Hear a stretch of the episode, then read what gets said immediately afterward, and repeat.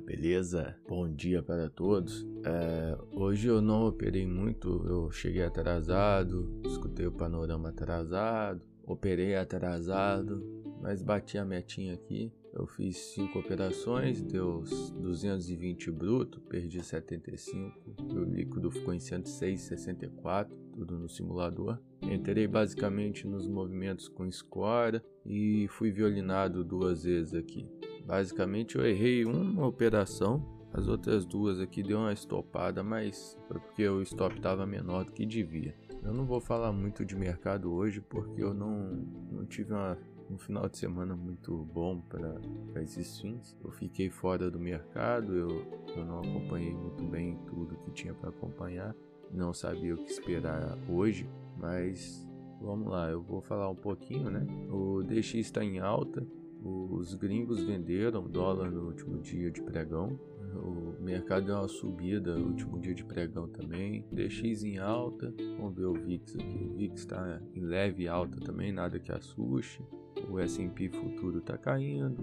Ouro e minério de ferro subindo. EWZ caindo. Treasuries caindo. Petróleo também está tá neutro. Foi isso, mano. Eu, eu não, não vou saber nem explicar muito bem minhas operações, então vou deixar isso aí pra lá. A questão que ontem à noite eu, eu deitei cedo para dormir, mas como meu horário tava, tava meio problemático desde sexta-feira, né? Meu sobrinho tava aí, então sexta-feira, sábado e domingo e segunda-feira a situação foi um pouco complicada e um pouco atípica. Então, basicamente, hoje eu voltei para a bolsa, consegui um resultado positivo aqui, mas a rotina estava terrível. Fui deitar 9 horas da noite e só fui dormir 2 horas da manhã. Isso complica bastante a nossa vida.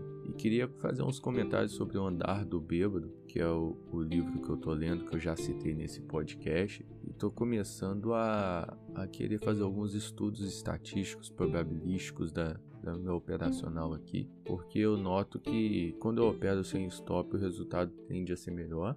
Mas eu já percebi também que quando eu caio na mania de, de operar muito no dia, eu acabo cometendo um ou dois erros que, que levam muito dinheiro para trás. Então eu querendo mapear, por exemplo, quantas vezes eu, eu cometo esses erros. Tô querendo também limitar esses erros grandes e tentar ver qual que seria o resultado provável nesse estudo aí. Eu não sei se eu vou conseguir fazer isso. Eu já estudei probabilidade estatística, mas faz um bom tempo e eu não era um dos melhores alunos. Não era das matérias que eu mais gostava, mas vai ficar esse desafio aí. E eu espero conseguir contribuir para mim mesmo em alguma coisa bastante útil, porque eu tô vendo que realmente faz a diferença, cara. A gente conhecer a estratégia mais a fundo, eu, eu tenho a leitura aqui, eu consigo operar, eu consigo ter dias bons, né? Mas eu não consigo confiar na estratégia. Sabendo o que esperar, de repente a, a situação muda. Então é isso aí. Hoje, por exemplo, teve dois trades que eu fiz com quatro lotes. Um eu saí com 20 reais porque foi giro.